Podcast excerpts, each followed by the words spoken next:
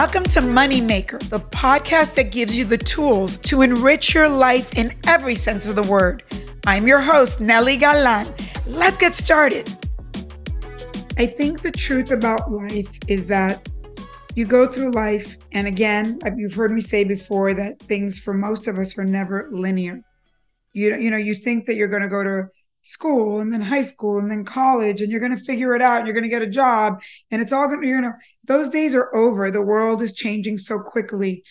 But even in my time, I find that it's more like, you know, there are people that maybe are, you know, that have been in this country their whole life for many generations and maybe have wealth or have inherited money that can have a linear life because they have a backup position. But the truth is that those of us that come from maybe poor families or we're immigrants or we're minorities. And you know we have to we have to help our families. We don't have any money. We have we have then a life and a career path and a life path that is like an obstacle course you know where things go wrong and then you get thrown off your journey or you you know you uh have crises happen in your life that uh, you know, you you thought you were going to do something and then you have to do something else. And I find that those things are sometimes the greatest blessing of your life. And so for me, I'll tell you my take on that is that I've always gone along, along, along, along, and then something happens, and I'm I'm confronted with a crossroads. You know, I a crossroads like of two lanes, right? And it's like, which road am I going to take? And oftentimes it's a more ego road. And then the other one is a more experimental road or a scary road or a road that makes me feel like, I don't know if I can do that. You know, it makes me scared. And I think that when I've done, when great things have happened to me is when I've taken those scary roads. You know, last night I was on the phone with my boss from when I was 17 years old the first person that gave me a job to move to Texas and go be on TV and be a little reporter at 17. And I was living in New York. I had already had another one of those uh, crossroads and I had gotten into 17 magazine as a the youngest guest editor and I was in the middle of going to first semester of college and this woman calls me and she's like I think you should be you should do you should come and work for us uh, and and go and we'll start working in TV. And I was in college and I was living with my parents and I had a very traditional childhood. And I was taught that you stay with your parents till you get married. And um, and so that crossroads, even though it, it really was exciting to move to Texas and learn about TV, it scared the hell out of me.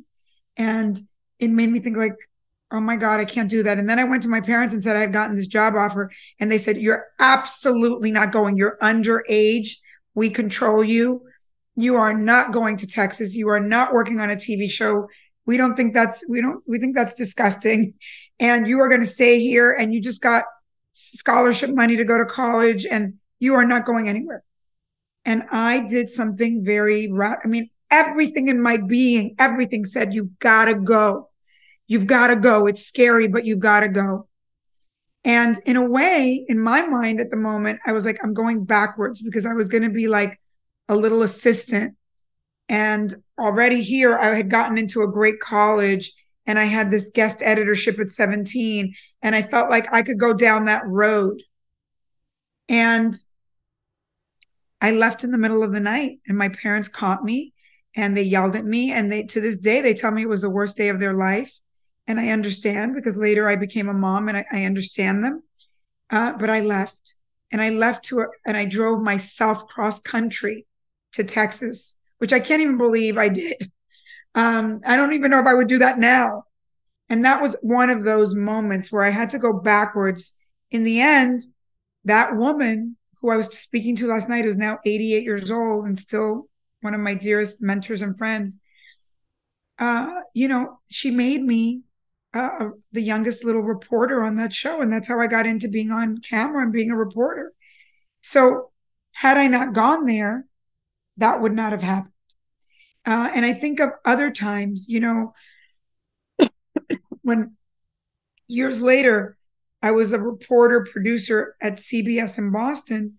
And again, another crossroads where I get offered to go be this little station, running a little TV station that was like a little, it was akin to a college station, like nothing, versus being on camera and working at a big brand like CBS.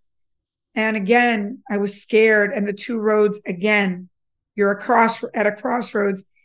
And I chose the least glamorous, the most scary, the thing that seemed really like kind of tacky.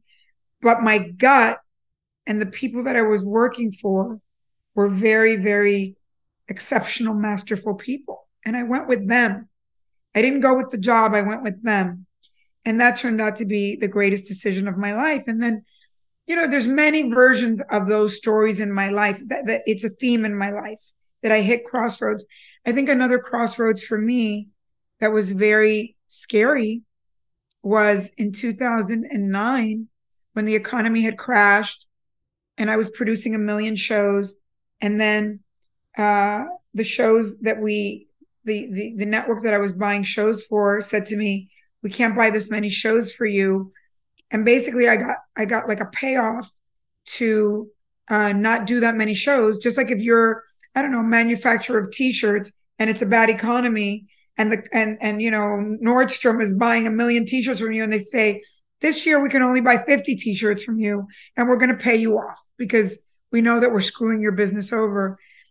And I make the decision uh, because my son was in school and he really didn't like school and he didn't have a model for someone who had finished college. I thought to myself, I'm going to go back to school and finish college.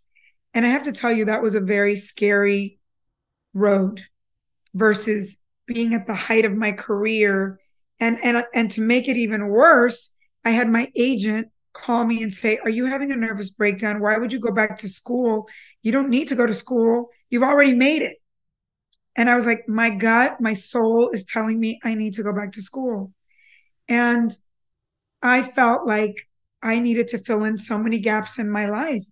And I had to go way backwards. You know, when I started school again, my first professor said to me, You write like a rapper you don't know how to write. And it's because I was a marketer and I wrote, I had learned to write like in a marketing salesy way.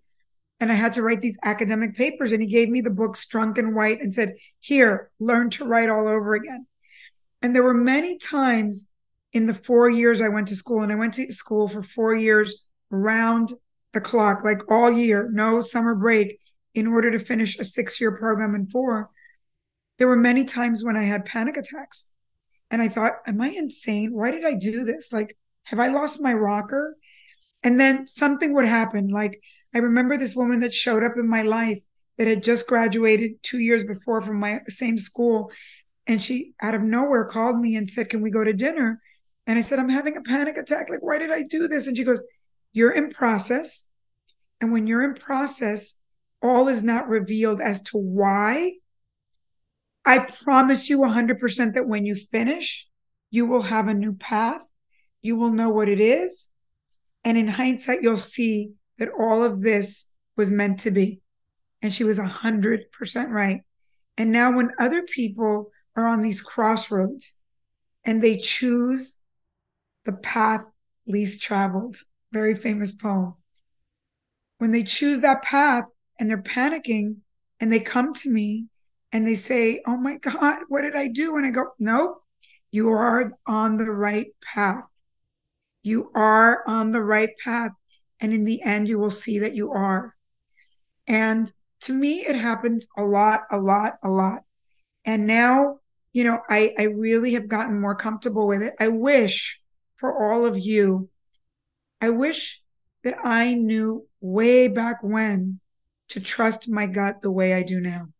I really am so aligned with my gut.